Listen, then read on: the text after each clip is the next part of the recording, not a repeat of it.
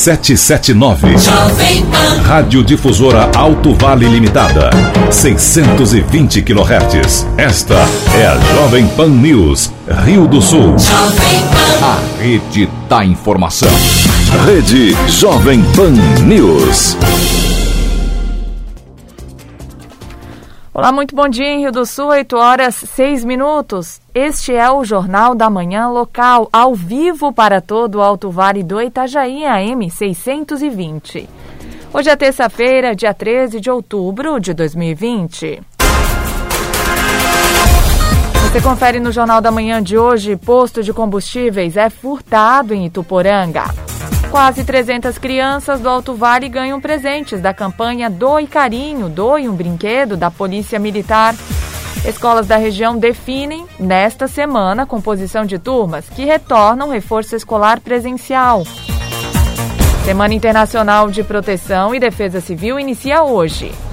TSE reforça cuidados sanitários durante a votação do primeiro e segundo turnos das eleições municipais. 17 municípios do Alto Vale têm casos ativos de coronavírus. E ainda contratos para custeio dos leitos de UTI Covid serão prorrogados até 31 de dezembro. Estamos no ar com o Jornal da Manhã, na Jovem Pan News Difusora, a rede da informação. Na Jovem Pan News Difusora, direto da redação.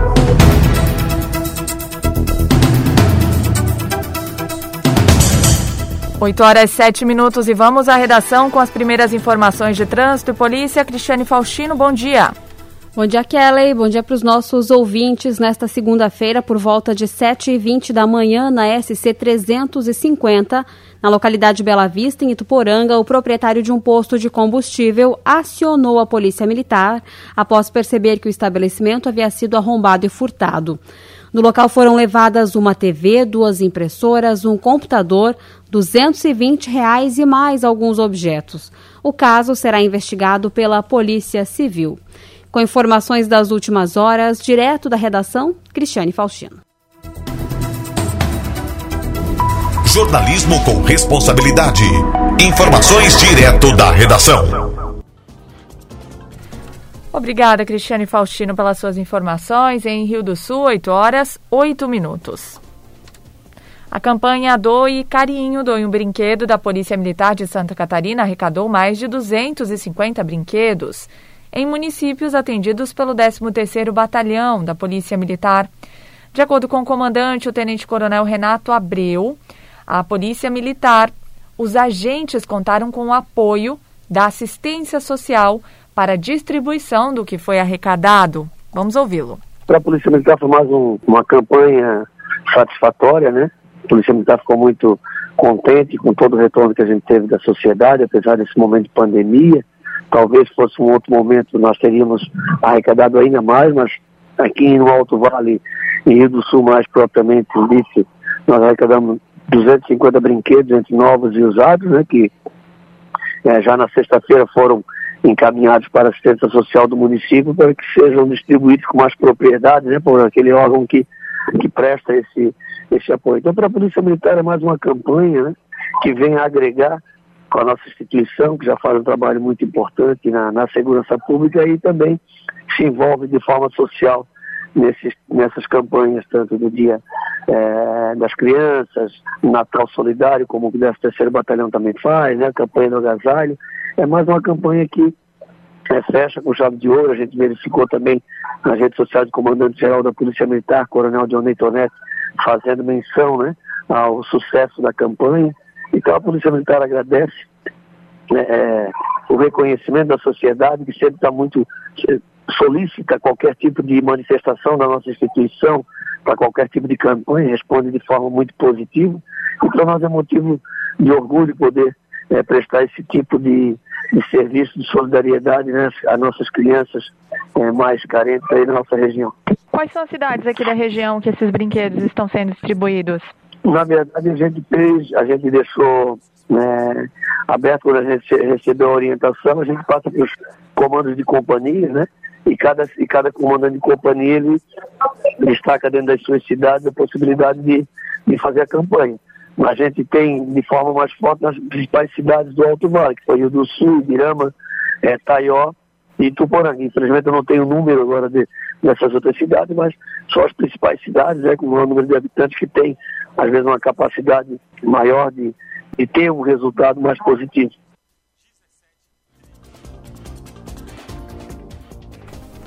O segundo pedido de impeachment contra o governador de Santa Catarina, Carlos Moisés, e a vice, Daniela Rainer, passa hoje pela primeira votação na Alesc. Os nove parlamentares que integram a comissão especial do impeachment vão decidir, numa sessão marcada para as nove horas, se darão continuidade ao processo. O pedido em questão envolve a compra dos 200 respiradores por 33 milhões, pagos de forma antecipada e sem garantias pelo governo de Santa Catarina durante a pandemia. Vale lembrar que dos 200 equipamentos, apenas 50 chegaram ao estado e eram de um modelo diferente que não serviu para pacientes com Covid-19 em UTIs.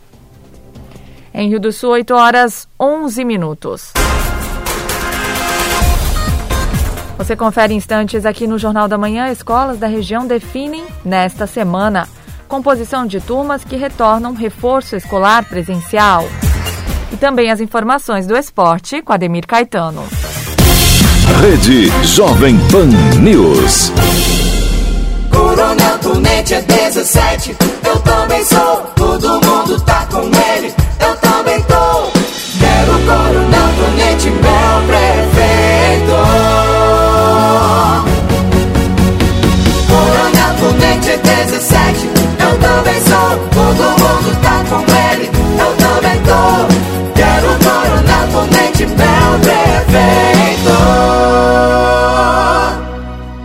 O jeito catarinense é o jeito certo de fazer as coisas.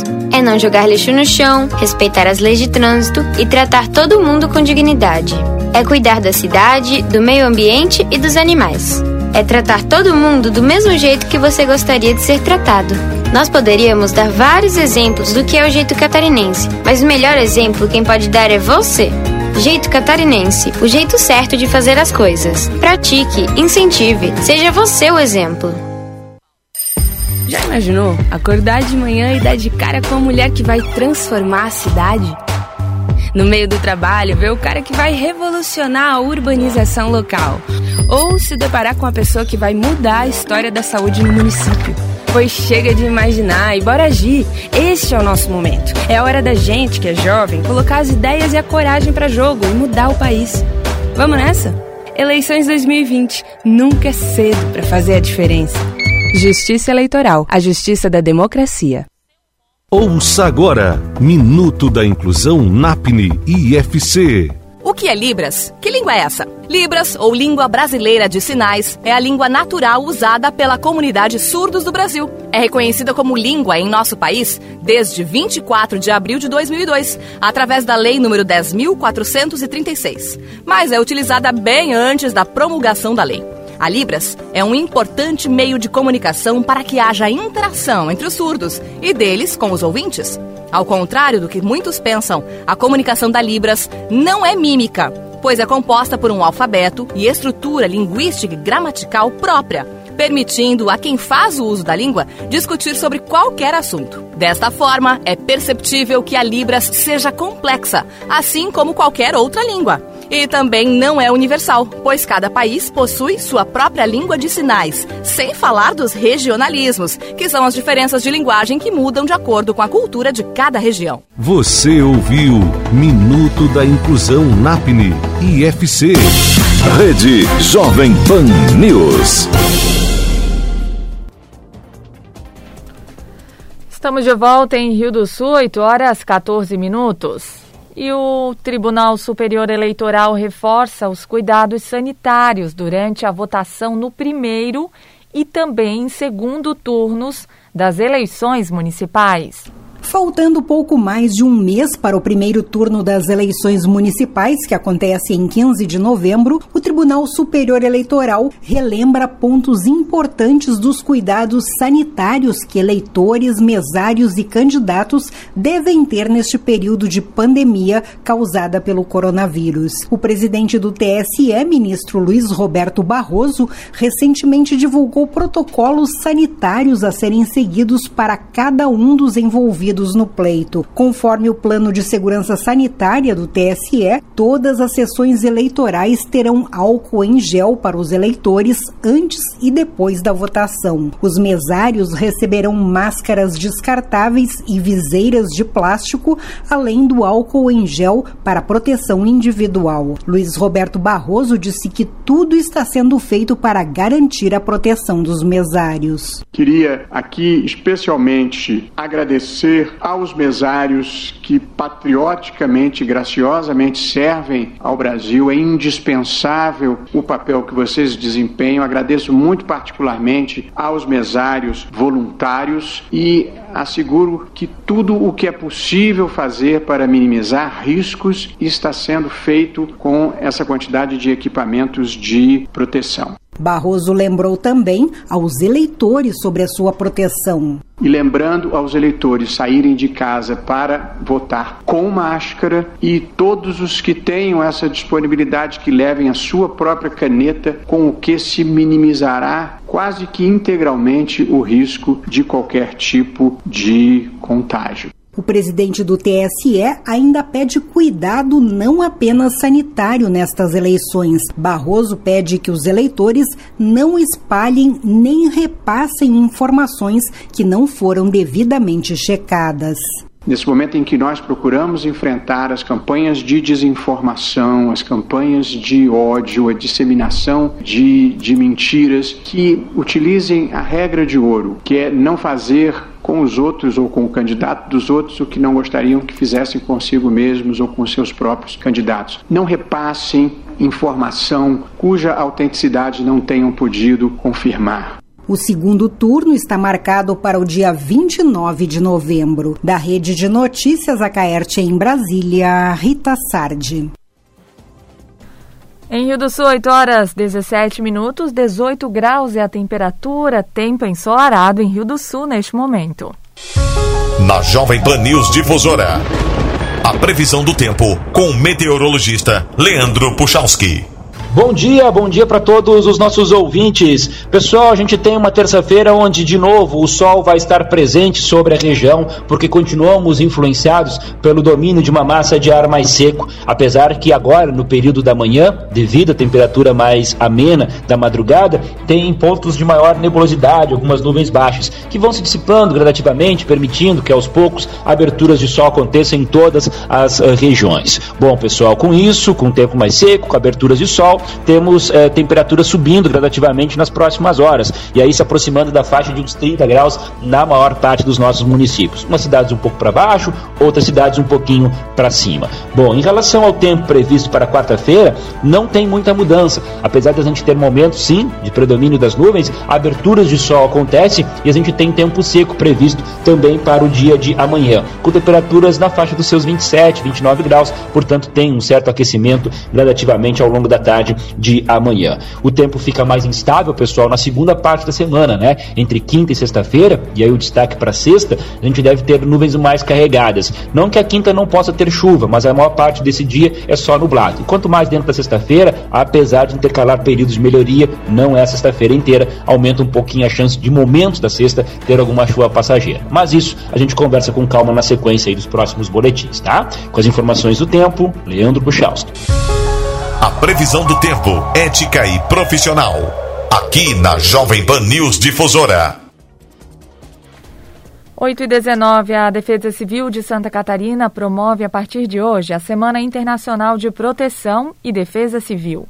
Neste ano, em função da pandemia da Covid-19, os eventos serão na modalidade de webinários e trarão palestrantes de renome nacional e internacional o diretor de gestão da educação do órgão, Alexandre Correa Dutra, explica que os eventos serão abertos para toda a comunidade através do YouTube e do Facebook.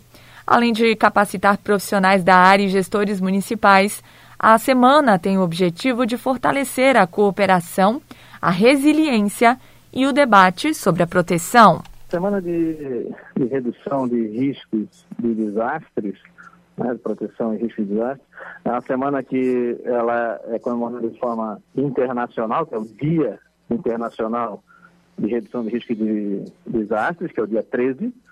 Né, e isso é um, um dia criado pela Assembleia das Nações Unidas. E nacionalmente ele sempre é comemorado através de uma semana, né, que é a Semana Nacional, segunda semana de outubro.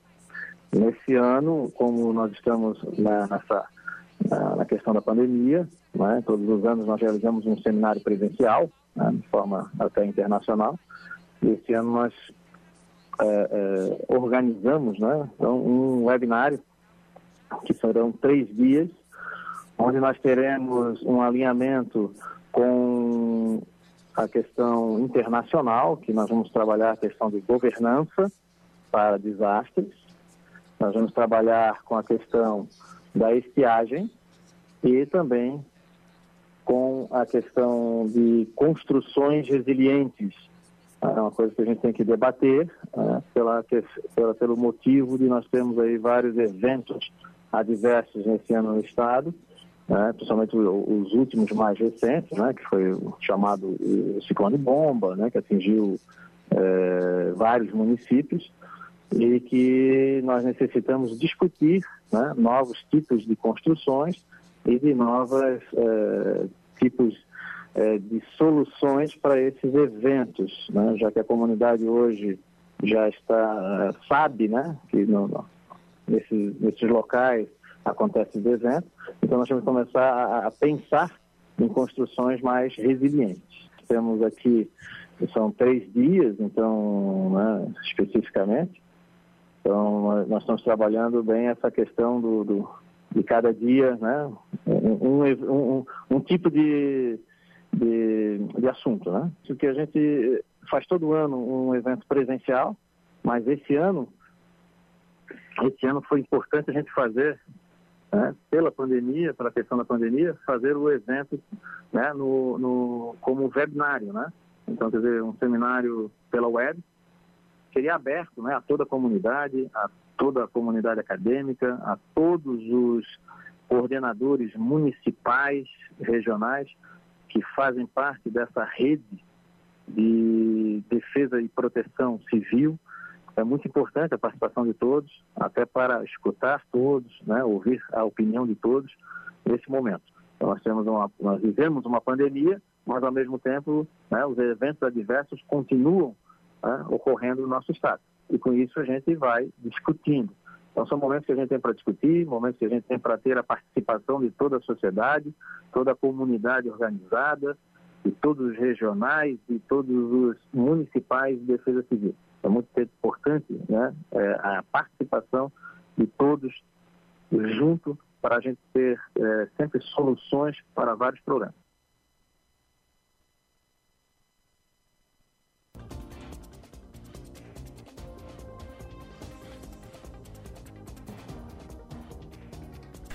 Durante o feriado, apenas o município de Rio do Sul comunicou dois novos testes positivos para coronavírus, de acordo com a tabela colaborativa da região.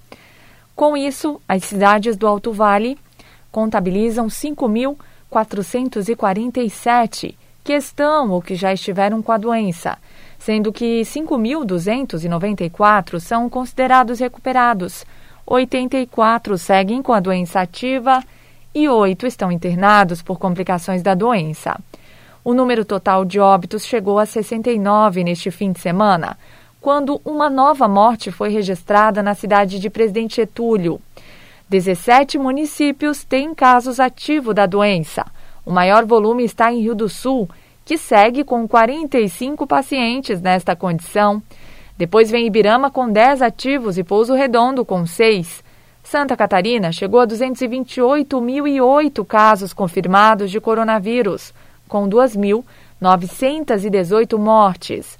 Dos 1.540 leitos da unidade de terapia intensiva da rede pública de Santa Catarina, 883 estão ocupados, sendo 191 por pacientes com suspeita ou confirmação de Covid-19.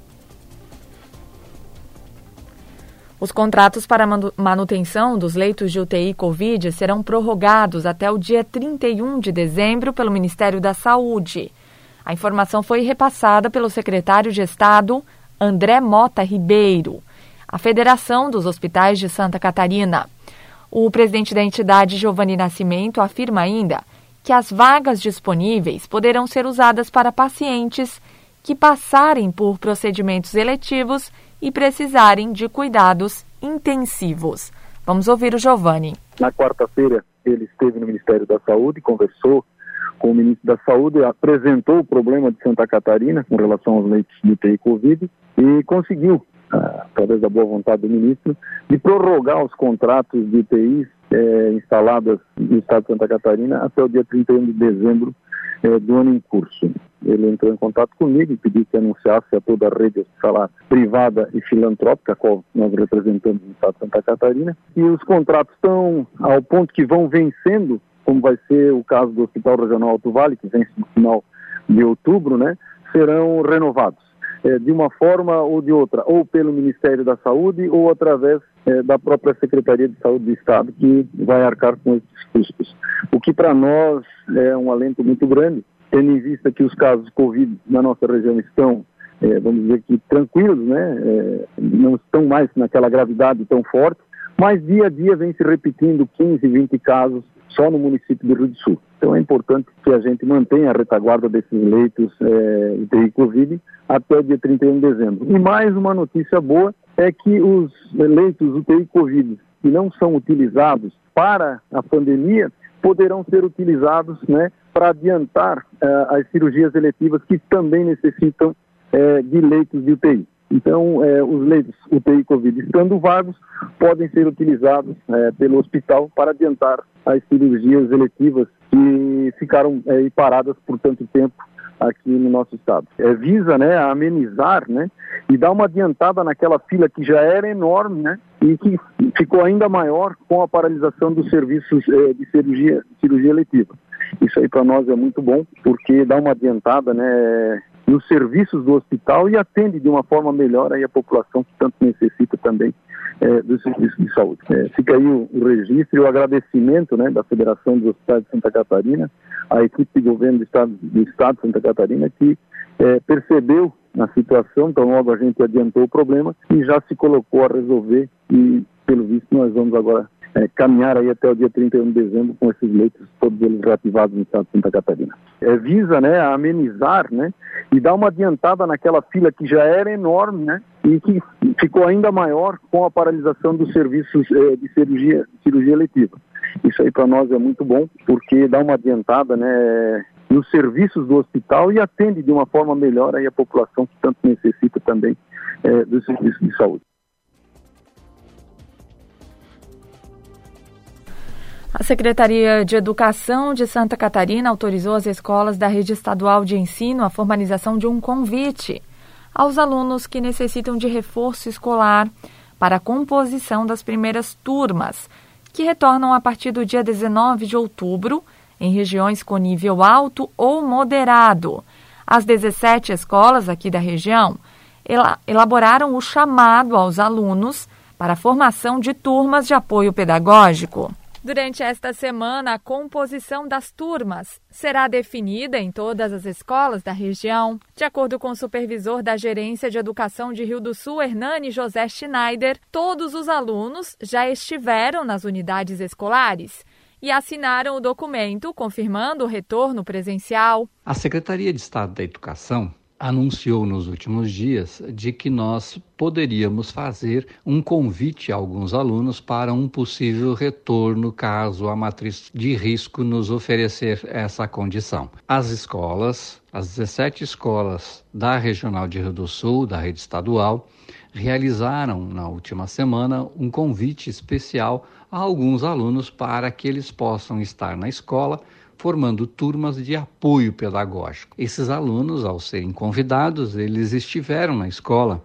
e assinaram um documento dizendo de que eles gostariam de participar. E durante esta semana faremos a composição das turmas. Só quando a matriz de risco do governo do estado permitir este retorno no Alto Vale, serão duas horas de reforço escolar por dia, em quatro dias da semana. Numa visão é, já de que já está anunciada, quando a matriz, a matriz de risco nos permitir, quando nós estivermos na matriz de risco amarela, nós possamos ter estes alunos na escola e contratarmos novos professores para que eles possam ter é, este apoio pedagógico. O supervisor também lembra que as aulas em formato virtual continuam até o fim deste ano. Isso é importante que a nossa comunidade saiba. Nós continuamos com as atividades não presenciais e teremos agora ainda o apoio pedagógico. Então, os nossos alunos participarão sempre das atividades não presenciais, terão que continuar neste modelo até o final do ano,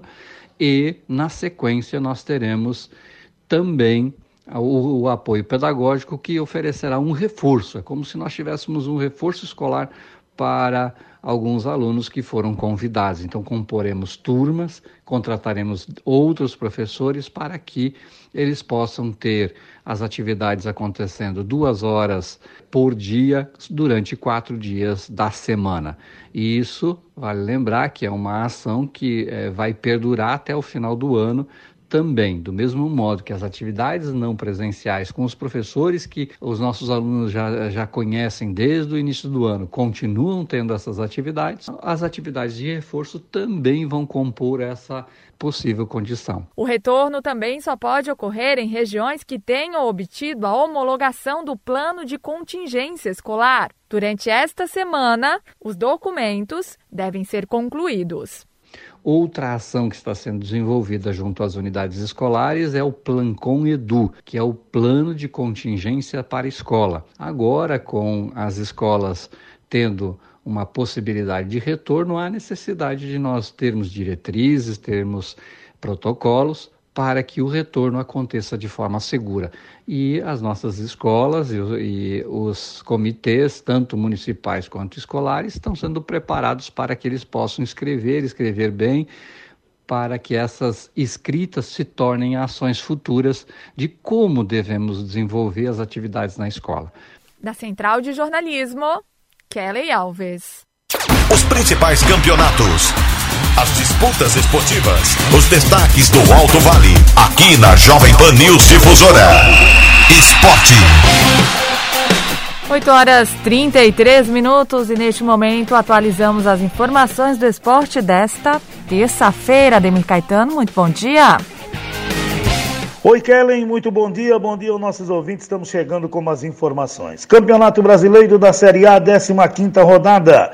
O Vasco 1, Flamengo 2, Palmeiras 0, São Paulo 2. O Curitiba e o Fortaleza ficaram no 0 a 0. Atlético Mineiro 3, Goiás 0. Fluminense 1, Bahia 0. O Santos venceu o Grêmio por 2 a 1. Esporte 1, Botafogo 2. Atlético Goianense 2, Bragantino 1. Internacional 2, Atlético Paranaense 1. E o Ceará venceu o Corinthians por 2 a 1 na 15 quinta rodada a 16 com jogos na próxima quarta e também na quinta. Nós teremos um jogo da 11 rodada e acontece amanhã, aquele jogo atrasado no Maracanã, 18 horas, o Flamengo contra a equipe do Goiás. A liderança é do Atlético Mineiro com 30 pontos, tem um jogo a menos. Internacional tem 28 e jogou 15 vezes. O Flamengo 27, um jogo a menos. São Paulo 26, um jogo a menos. Fluminense e Santos tem 24. O Palmeiras é o sétimo com 22 e tem um jogo a menos. O Fortaleza tem 21, o Esporte tem 20, com 18 pontos. Vasco, Ceará, Atlético Goianense e Botafogo. O Vasco tem um jogo a menos. O Grêmio tem 17 e tem um jogo a menos com 15 pontos. Atlético Paranaense um jogo a menos. O Bahia é o 16 com 15. Abrindo a zona do rebaixamento, Corinthians com 15 pontos, Curitiba com 13, Bragantino tem 12 pontos. E o Goiás, hein? O Goiás tem 9 pontos, mas tem 3 jogos a menos a equipe do Goiás. Campeonato Brasileiro da Série B, o Figueirense empatou com a Chapecoense em 0 a 0. Operário e Confiança 1 a 1. O Cuiabá venceu a Ponte Preta por 2 a 1. América Mineiro 2, Náutico 0. Juventude 1, Brasil de Pelotas 2. Vitória 1, Havaí 2. O Guarani venceu o CRB por 3 a 1. O CSA fez 4 a 0 no Paraná Clube. Oeste Cruzeiro 0 a 0. Sampaio Correia venceu o Botafogo por 2 a 0 nesta Série B, a 15ª. A 16ª rodada já teve início ontem. O Náutico 0, Ponte Preta 2. Hoje, às 19h15, na ressacada, tem Havaí CSA. No Brinco de Ouro, às 21h30, Guarani e Cuiabá. Na sexta, 19h15, Botafogo e América Mineiro. Às 21h30 tem Cruzeiro, lá no Mineirão, contra a equipe do Juventude. A Chapecoense joga no sábado na Arena Condá, 16 horas contra o Vitória. 16h30 tem Confiança e Oeste. Às 18h30 no Rei Pelé, CRB e Operário. O Brasil de Pelotas no Bento Freitas, 18h30 também contra o Figueirense. E no domingo, no Dorival de Brito, às 20h30, o Paraná recebe o Sampaio Correia. A liderança é do Cuiabá com 32 pontos, tem um jogo a menos. A Ponte Preta tem 27 e jogou 16 vezes, já que abriu essa 16ª rodada. A Chapecoense, ela tem 26 pontos, mas a Chapecoense tem 3 jogos a menos. O América Mineiro fecha o G4, também tem 26 o Juventude e o Paraná com 23. Havaí, o sétimo com 22. Oitavo, o Operário também tem 22. O CRB tem 20 pontos, é o nono e um jogo a menos. CSA, o décimo com 19, também tem um jogo a menos. Confiança também tem 19 pontos. O Vitória tem 18. O Brasil de Pelotas tem 18 e tem dois jogos a menos. O Sampaio Correia tem 17 e tem aqui três jogos a menos. O Náutico com 15, Botafogo com 14. Abrindo a zona do rebaixamento, o Figueirense com 14, ele tem um jogo a menos. O Guarani 14, o Cruzeiro 12 e o Oeste com 7 pontos até o momento brasileiro desta Série B. Brasileirão da Série C, décima rodada. Botafogo da Paraíba 2, Ferroviário 1. O Remo venceu o Jacuipense por 2 a 0. Imperatriz 1, 13, 2. O Santa Cruz venceu o Paysandu por 2 a 1 e, e ainda tivemos ontem o Vila Nova 2, Manaus 1. Neste grupo A, o Santa Cruz com 21, Vila Nova e Remo com 19, Ferroviário 14 fecha o G4. O 13 tem 13 pontos, Paysandu e Manaus e Botafogo da Paraíba com 11. Os dois últimos, Jacuipense com 10 e Imperatriz com 1. Essas duas equipes têm um jogo a menos a 11 rodada somente no próximo sábado e domingo. Já pelo grupo B, Volta Redonda 0, Boa Esporte também 0, Tombense 0, Ituano 0. O Ipiranga empatou com o Brusque em 1 a 1. Criciúma, grande vitória, hein? Criciúma veio para o G4, 2-1 para a equipe do Londrina. E na quinta-feira nós teremos São Bento e São José neste grupo B. No grupo B, a 11 rodada também começa na quinta com Ituano e Volta Redonda a partir das 20 horas. O Brusque é o grande líder com 23 pontos. Ipiranga tem 18. Criciúma é o terceiro com 15. O Londrina fecha o Z4 com 14 pontos. Volta Redonda 14, Tombense 12, São José e Ituano com 11. Os dois últimos, o Boa Esporte com 6 e o São Bento com 5 pontos até o momento. Campeonato Brasileiro da Série D, o grupo dos catarinenses, e nós tivemos uma vitória fora, né? Aqui da equipe do Marcílio Dias. Nesta décima rodada, não, nesta quinta rodada, o São Luís empatou com Pelotas em 0 a 0 o Joinville na Arena Joinville 1, Caxias também 1. E o Tubarão, lá em Tubarão no Domingos Gonzalez, 0 1 para a equipe do Marcílio Dias. E no dia 28, às 20 horas, tem São Caetano e Novo Horizontino. O Caxias lidera com 10 pontos, Novo Horizontino e São Luís com 8, Pelotas com 7 fecha o G4. O Joinville e o Marcílio Dias com 6, Tubarão com 3 e São Caetano com 2. O São Caetano e o Novo Horizontino têm um jogo a menos. Eliminatórias para a Copa do Mundo. Nós teremos hoje a segunda rodada, 17 horas a Bolívia recebe a Argentina, o Equador às 18 contra o Uruguai. às 19, Venezuela e Paraguai. Às 21, lá no Nacional de Lima, o Peru recebe o Brasil. E lá no Nacional de Santiago, o Chile, às 21h30, contra a equipe da Colômbia. São os jogos da eliminatórias para a Copa do Mundo da América do Sul. O, a primeira rodada, o Brasil, Colômbia, Uruguai e Argentina largaram na frente com três pontos, o Peru e o Paraguai com um. O Chile, Equador, Venezuela e Bolívia não venceram nesta primeira rodada. O Corinthians anuncia Wagner Mancini. Técnico do Corinthians coleciona quedas, demissões e um terceiro lugar no Brasileirão. O treinador chega ao timão com a missão de salvar a equipe do rebaixamento. O Figueirense confirma mais seis jogadores positivos para o Covid-19. O clube contabiliza 27 registros do novo coronavírus desde o início da pandemia em março. Eu volto logo mais dentro do Território Difusora que começa às 10 horas. Na sequência, tem opinião com Edson de Andrade. Ademir Caetano e as informações do esporte. Em Rio do Sul, 8 horas 41 minutos.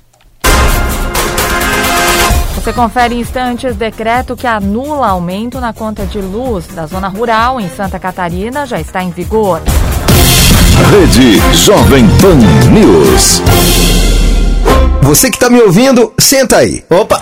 Esta conversa vai ter uma duração de quatro horas ou mais. O quê? Você tá doido? Como assim? Eu tenho várias coisas para fazer. Não tô doido, não. É isso que acontece com mais de 80% da população em todo o Brasil. Cantar Ibope Media apresentou um estudo para entender o consumo e o comportamento no rádio. De acordo com a pesquisa, 83% dos brasileiros consomem rádio com tempo médio de 4 horas e 33 minutos por dia. Uau, é demais isso, hein? Percebeu que você ficou aí ouvindo essas informações de como o rádio é importante para informar, entreter e até mesmo vender o seu produto? Bem, agora eu preciso ir. Pera, pera aí, não para de falar não. Tá interessante. Fica tranquilo, que depois dessa mensagem tem um mundo de conteúdo legal para você. Rádio é só ligar. Meu compromisso é com a verdade, pois é a verdade que sempre prevalece. Meu número é 45678.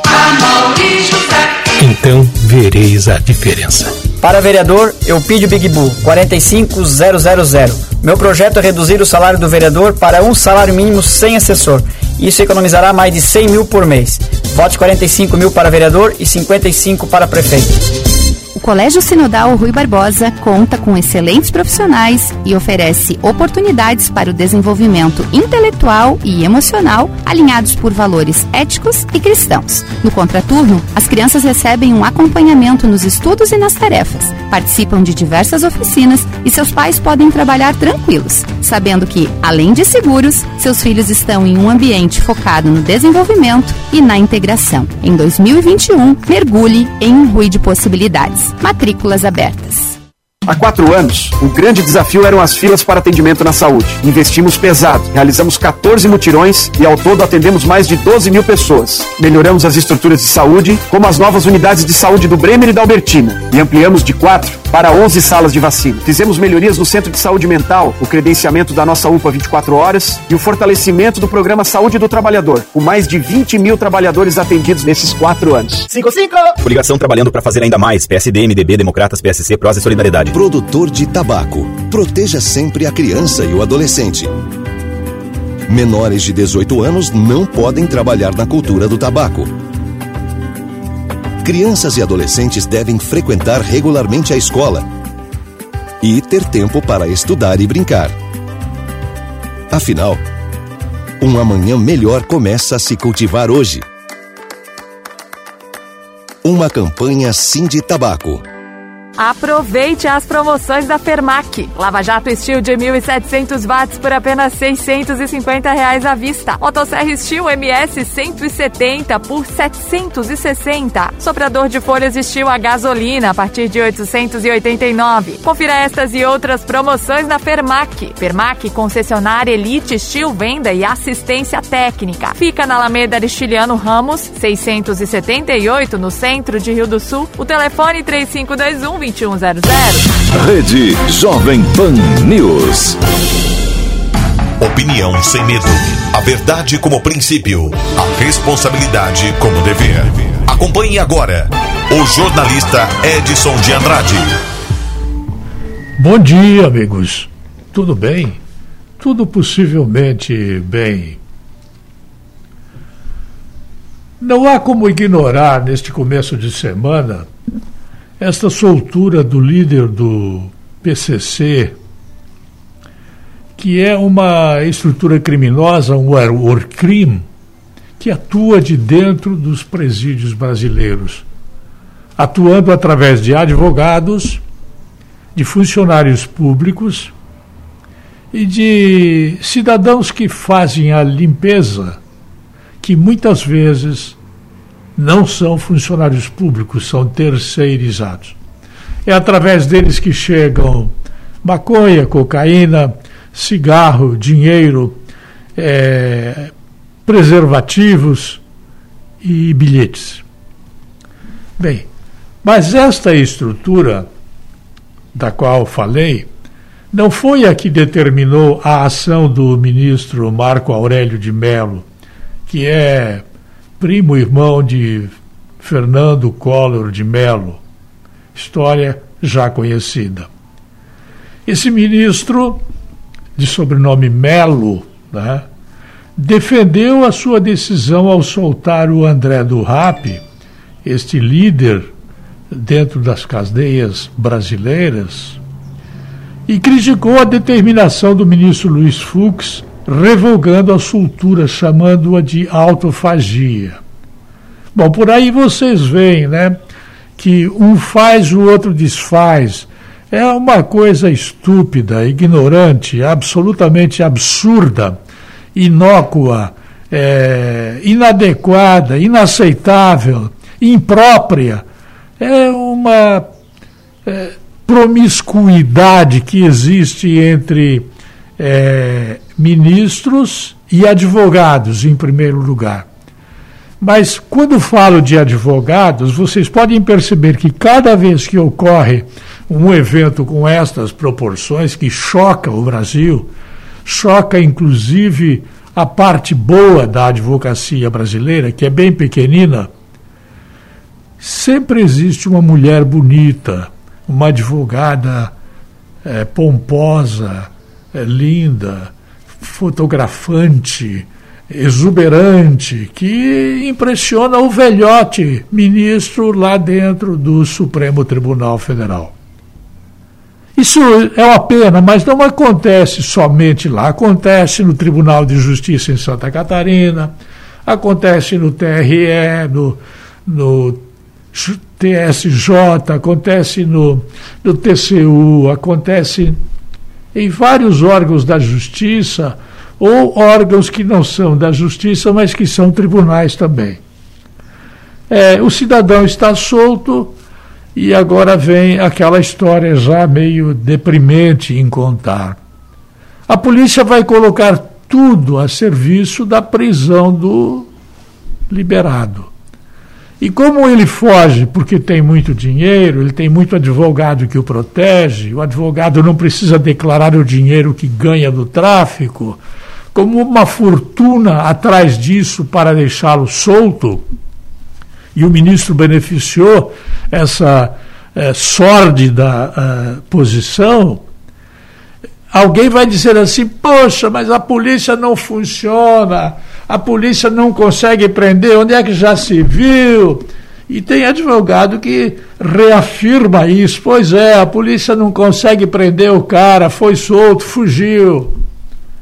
Bem, aí reside a minha posição de dizer para você que nós nunca tivemos um presidente da República que passou por tantas eh, medidas ignorantes, tapafúrdias, tapadócias, eh, beligerantes, eh, como o presidente da República atual.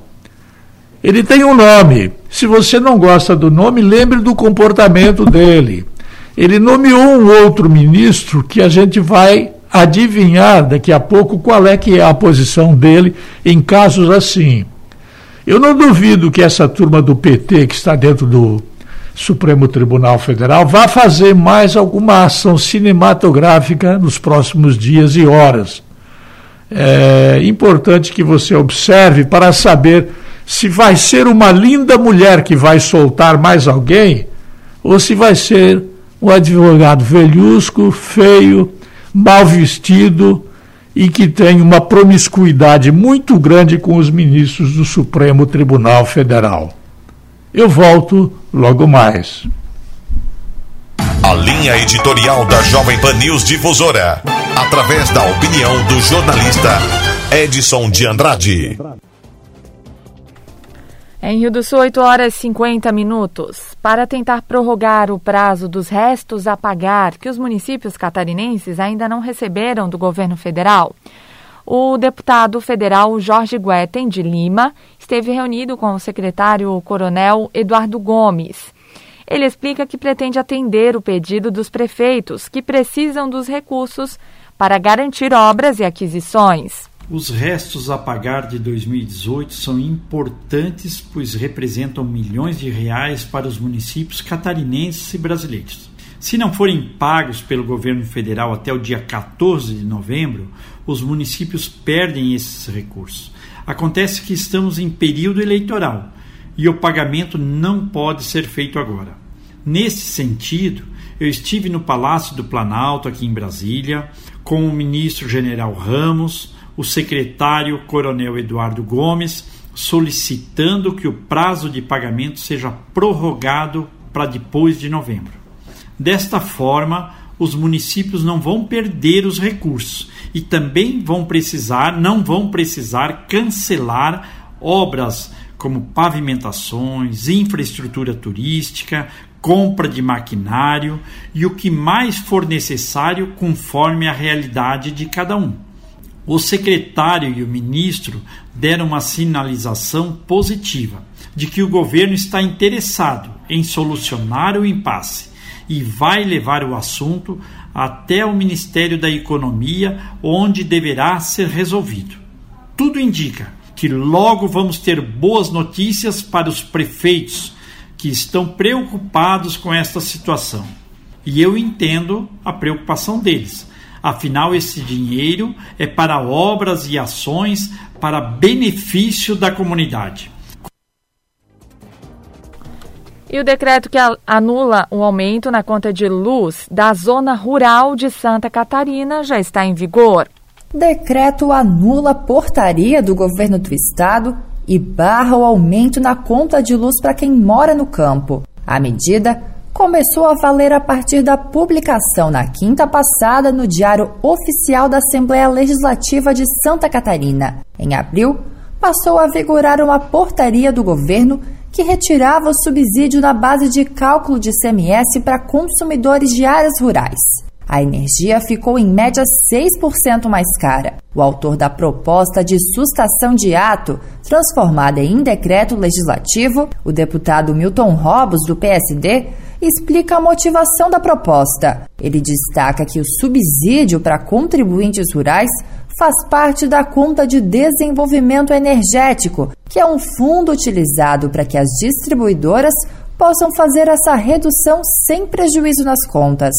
No mês de abril, no auge da pandemia, mudar a base de cálculo para uh, aumentar o ICMS é, dos, dos, produtores rurais. Isso é insensato. Os produtores rurais têm uma tarifa diferenciada é, e essa tarifa não é custeada nem pelo governo, muito menos pela Celeste. Ela faz parte é, do fundo que todos nós, quando pagamos energia, é, esse subsidiar a agricultura familiar e as, as, regiões agrícolas do Brasil e outras áreas mais pobres também. Por isso, nós, não concordando com essa portaria, pedimos explicações ao governo, que não vieram, tomamos então a iniciativa de propor um processo de sustação de atos que culminou com um decreto legislativo que revoga essa portaria.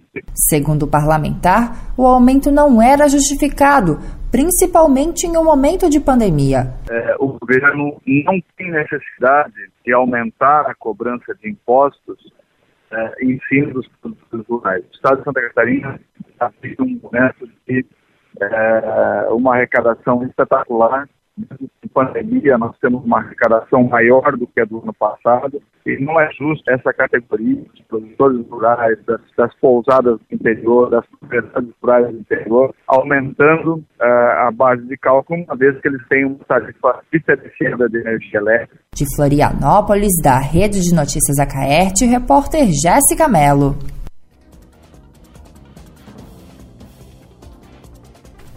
Neste ano de 2020, em função da pandemia do novo coronavírus, o Inova Shop será virtual. Enquanto no dia 24 está programado um drive-thru para a retirada do shopping e acompanhamentos, no dia 27 acontece um bate-papo. O coordenador do Núcleo de Inovação e Gestor de Inovação da CIRS, Gabriel de Borba Neto, explica como participar nós optamos por não deixar de fazer o Inova Shop, né? É um evento já tradicional do Núcleo de Inovação da CIS, que a gente sempre realiza em outubro, que é onde está o mês da inovação. Dia 19 de outubro é considerado o dia da inovação. Então, esse mês, se adaptando ao novo contexto, a gente irá fazer o Inova Shop online no dia 27 de outubro, às 19 horas. Mas nós temos um kit especial, inclusive Shop, para as pessoas que se inscreverem e que irão participar do nosso evento. Para a retirada desse kit, nós estamos organizando um drive-thru que irá acontecer no dia 24, é o sábado que antecede o evento. Então esse drive-thru vai acontecer aqui no Sinf, entre 10 e 2 horas da tarde, das 10 às 14, para que as pessoas possam passar por aqui, conversar um pouquinho com a gente, com segurança, sem sair do seu carro, e levar o seu chopp e o seu kit para casa, para que no dia 27 todos nós possamos estar em casa, online, mas compartilhando de cada um do seu chopp de uma maneira colaborativa e,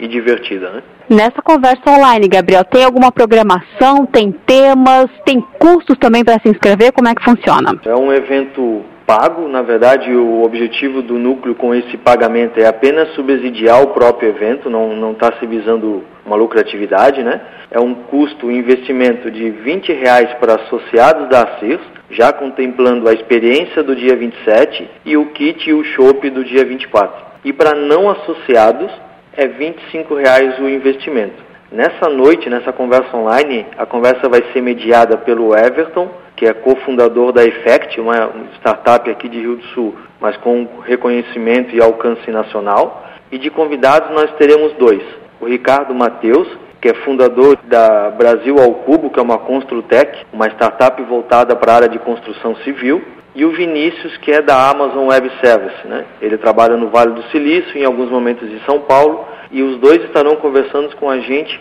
o que nós podemos aprender, indiferente do momento que nós estamos ou não, mas com essas empresas, né? o que, que elas estão fazendo para serem destaques, a exemplo do que ambas são. Tem um período para se inscrever? São vagas limitadas, a gente abriu para em torno de 60 pessoas. Então a gente acredita que lá pelo dia 23, 24 de outubro as inscrições estejam encerradas. Então a gente aconselha o pessoal não deixar para a última hora que pode ficar sem, sem conseguir participar, né? Detalhes, currículo dos participantes, todas essas informações estão reunidas no site de eventos da ACIRS, eventos.acirs.com.br. Você entrando no site já vai ter um banner escrito em Nova Shop e ali com todas as informações. 8h58, o Centro de Atendimento à Mulher UCAN de Rio do Sul organiza ações nas redes sociais para marcar o Outubro Rosa. O Outubro Rosa está sendo diferente em Rio do Sul neste ano de 2020. A fim de evitar aglomerações durante a pandemia, o Centro de Atendimento à Mulher de Rio do Sul, CAN, preparou várias ações que serão realizadas através das redes sociais, vídeos explicativos, palestras virtuais e outras ações voltadas à saúde da mulher serão realizadas através da internet, como conta a enfermeira diretora do CAN, Caroline Soster Cândido. O Outubro Rosa é uma campanha que se iniciou na década de 90 ela começou trazendo essa importância, né, de conscientizar, de lembrar as mulheres que elas têm que se prevenirem desse câncer que hoje é o segundo câncer a matar as mulheres no mundo, né? Então, é, ele vem para lembrar. Né? Nesse mês a gente dedica esse mês todo, então, é, a lembrar, conscientizar e também fazer alguns trabalhos com as mulheres. Nesse ano de 2020 vai ser um pouco diferente o Outubro Rosa do Centro de Atendimento à Mulher. O que que muda? O que que vai acontecer? Geralmente a gente trabalhava com palestras, né? Reuníamos mulheres para estar tá conversando sobre vários assuntos sobre a saúde da mulher, sobre a questão do câncer de mama. Esse ano vai ser tudo à distância, tudo online, tudo virtual, né? O CAN vai continuar levando essas informações, mas pelo nosso Facebook, pela página do CAN, e também vamos estar tá fazendo alguns vídeos, algumas, algum material que vai ser disponibilizado também. Não vai ter aqueles eventos, aquele abraço, aquele contato com as nossas mulheres, mas vamos estar em contato sim, em via virtual.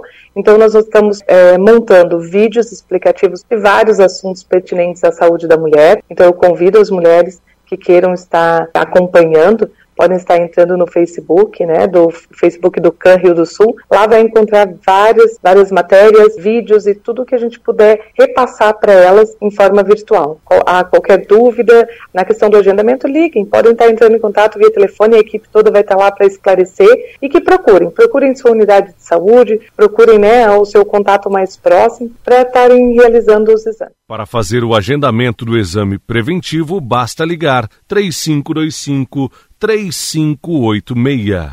Da Central de Jornalismo, Alex Policarpo. Muito bem, Rio do Sul, 9 horas, 1 minuto e assim encerramos o Jornal da Manhã da Jovem Pan News Difusora. Apresentação Kelly Alves, produção central de jornalismo do Grupo de Comunicação Difusora. Direção executiva Humberto Off de Andrade. Diretor-geral e jornalista responsável Edson de Andrade. As informações desta edição também ficam disponíveis no portal gcd.com.br e no aplicativo GCD Play. Você fica agora com o Jornal da Manhã Nacional, parte 2. Uma excelente terça-feira. A gente volta amanhã. Até lá. ZYJ 779. Rádio Difusora Alto Vale Limitada. 620